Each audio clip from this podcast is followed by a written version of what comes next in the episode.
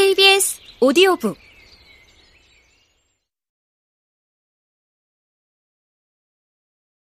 프랑스 작가 마르그리트 유르스나르의 걸작 역사소설 하드리아누스 황제의 회상록은 죽음을 앞두고 삶을 되돌아보는 하드리아누스의 이야기를 재구성한 작품이다. 소설 속 하드리아누스는 자신이 성찰한 바를 장문에 그것도 엄청나게 긴 편지로 마르쿠스에게 전하는데 여기서 그는 마르쿠스를 최종적인 후계자로 정한 이유를 이렇게 설명한다. 나는 이처럼 지나치리만큼 진중한 아이를 교육하는데 푹 빠졌고 너에게 최고의 스승을 구해주도록 너의 아비를 도왔다. 베르스, 누구보다 진실한 아이야. 나는 이렇게 네 이름으로 말장난하곤 했지.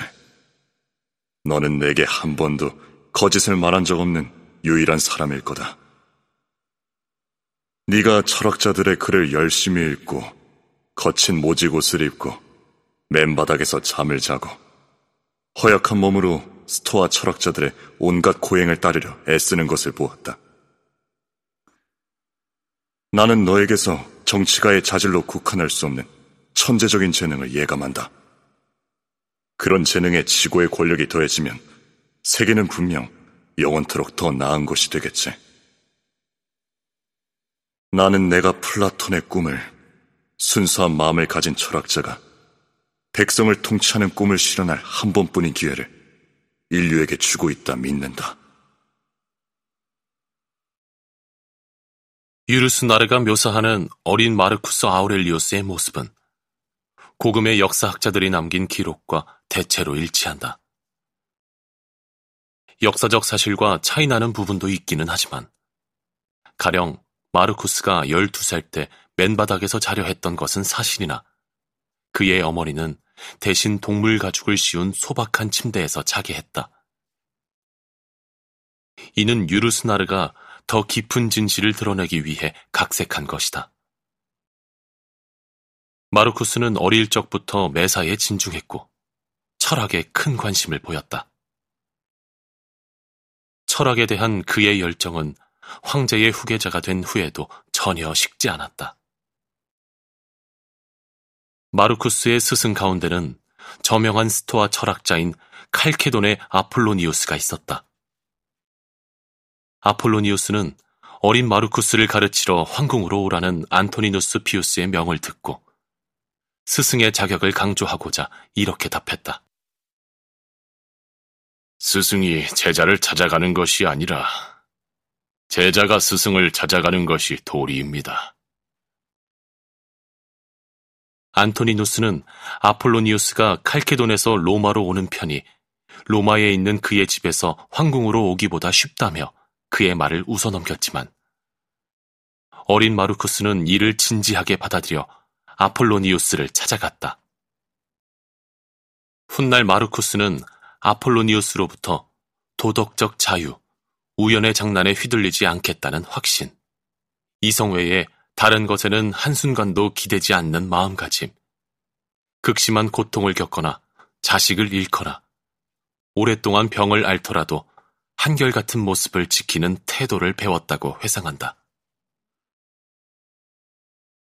그러나 마르쿠스에게 가장 깊은 인상을 남긴 스승은 아폴로니우스가 아니라 정치가 퀸투스 유니우스 루스티쿠스였다. 루스티쿠스는 도미티아누스 황제의 폭정을 규탄하다 숙청당한 원로원 의원 아룰레누스 루스티쿠스의 손자로 마르쿠스에게는 아폴로니우스가 가르친 철학 원리를 체현하는 인물이었다. 마르쿠스는 그의 품행을 그리고 그의 존재 자체를 보며 늘 나의 성품을 돌아보고 바로잡을 것을 다짐했다고 수뢰한다. 또 루스티쿠스의 간결한 말과 글은 수사적 표현을 익히는데 빠져들지 않고 하찮은 훈계를 늘어놓거나 대단한 금욕주의자라도 되는 것처럼 굴지 않도록 깨달음을 주었다. 마르쿠스가 루스티쿠스에게서 배운 것은 이뿐만이 아니었다. 그는 루스티쿠스에 대한 찬사를 마치며 한 가지 중요한 사실을 언급한다. 루스티쿠스가 그의 필사본을 빌려준 덕분에 에픽테토스의 담화록을 알게 되었다는 것이다. 루스티쿠스는 분명 정치가였지만 자기 할아버지가 도미티아누스 황제에게 맞서며 실천한 철학을 따랐다. 그리고 에픽테토스는 도미티아누스가 두려워한 또 다른 인물이자 도미티아누스는 그를 그리스의 니코폴리스로 추방했다. 마르쿠스가 스토아 철학을 이해하는데 누구보다 큰 영향을 끼친 철학자였다. 에픽테토스가 해방노예 출신이고 마르쿠스가 로마 황제였다는 사실은 아무런 문제가 되지 않았다. 이렇듯 모든 인간이 가진 이성의 존엄성을 믿는 것이야말로 스토아 철학의 핵심 원리가 아니었을까.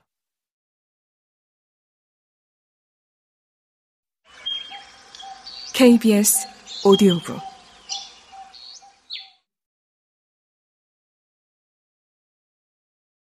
로마에 온 지 4년이 지난 166년. 갈레노스는 가능한 한 들키지 않고 서둘러 로마를 빠져나가려 했다. 의사로서 탄탄대로를 달리던 그가 대체 무엇 때문에 그동안 쌓은 경력마저 버리고 떠나려 했을까? 갈레노스는 예후에 관하여라는 자전적인 글에서 도망노예처럼 몰래 로마를 빠져나간 두 가지 이유를 말한다. 하나는 동료들이 자신의 성공을 시기했다는 것이고, 다른 하나는 황제가 자신을 황실 주치의로 임명하리라는 소문이 돌았다는 것이다. 고대 로마에서 의사로 성공하려면 치열한 경쟁을 이겨내야 했지만 해부에 탁월한 재능이 있던 갈레노스는 일찌감치 실력을 인정받았다. 로마를 떠나기 전까지만 해도 그는 여러 차례 대단한 성과를 올리며 로마 상류층에서 이름을 날렸고 가장 최근에는 원로원 의원이자 전 집정관인 티투스 폴라비우스 보에투스의 아내가 앓던 골반염을 치료하기도 했다. 그러니 갈레노스가 이룬 성취가 황실에까지 전해진 것은 전혀 놀라운 일이 아니었다. 놀라운 것은 갈레노스가 황실에서 자신을 부르리라는 소문을 두 팔 벌려 반기지 않았다는 점이다. 의사인 갈레노스에게 황제의 주치의로 임명되는 것만큼 영광스러운 일이 또 어디 있었겠는가? 더군다나 그 황제가 마르쿠스 아우렐리우스라면 더 말할 나위가 없었다. 갈레노스는 그가 의사이자 철학자로 자처하듯 마르쿠스도 스스로를 황제이자 철학자로 여긴다는 것을 알았다.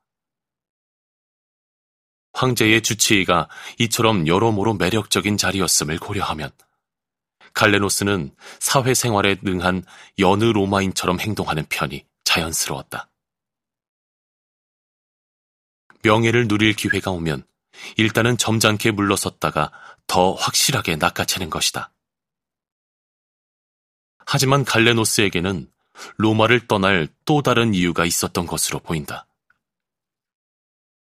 그는 나의 저술에 관하여 라는 정직한 제목의 글에서 역병 때문에 로마를 떠났다고 밝힌다. 그런데 역사학자 수전 메탄이 지적하듯 갈레노스의 말에는 한 가지 이상한 점이 있다.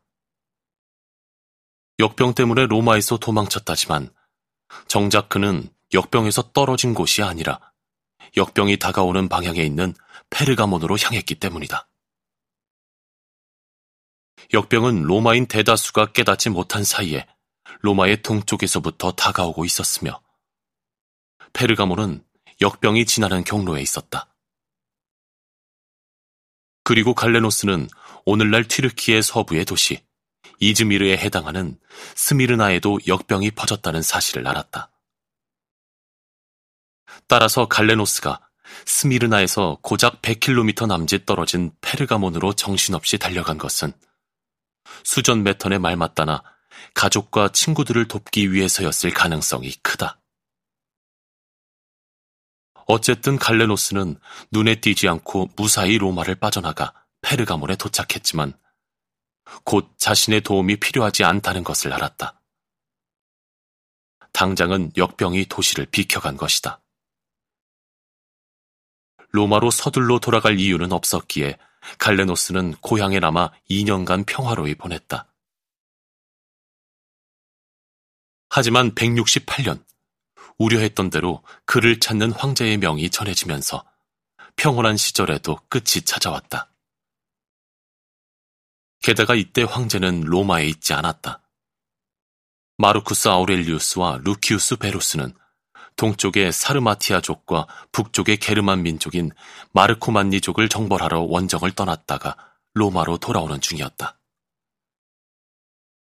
갈레노스가 아무리 여행 경험이 많다 해도 고향을 떠나 황제의 군대에 합류하는 일이 달가울 리는 없었다. 그렇다 한들 어찌할 도리가 있겠는가? 갈레노스가 딱 잘라 말했듯 그는 어쩔 수 없이 로마로 가야 했다. 황제의 부름을 받은 칼레노스는 아드리아해에 인접한 이탈리아 북부의 도시 아퀼레이아로 향했다. 아마도 칼레노스는 그곳에서 두 황제를 아련했을 테지만 한 가지 분명한 사실은 그가 역병이라 부른 정체 모를 병이 그를 기다리고 있었다는 것이다. 갈레노스에 따르면 역병의 무시무시한 위력 앞에서 두 황제는 적은 병력만 데리고 즉시 로마로 피신해야 했다. 남은 이들은 살기 위해 한참을 발버둥 쳤고 상당수가 목숨을 잃었다. 원인은 역병만이 아니었다. 이 모든 일이 한겨울에 벌어졌다는 사실도 문제였다. 이후 마르쿠스 아우렐리우스는 무사히 로마로 귀환했지만 루키우스 베루스는 도중에 역병으로 목숨을 잃고 말았다. 이제 마르쿠스는 홀로 전쟁과 전염병이라는 이중고에 맞서 제국을 지켜야 했다. 하지만 그가 이 일을 해내기 위해서는 내면의 제국도 함께 지켜야 했다. 내면을 다스리기에 글쓰기만큼 좋은 방법이 또 어디 있겠는가? 마르쿠스가 전쟁과 역병이 한창인 가운데 명상록을 쓰기 시작한 것은 바로 이 같은 이유에서였다.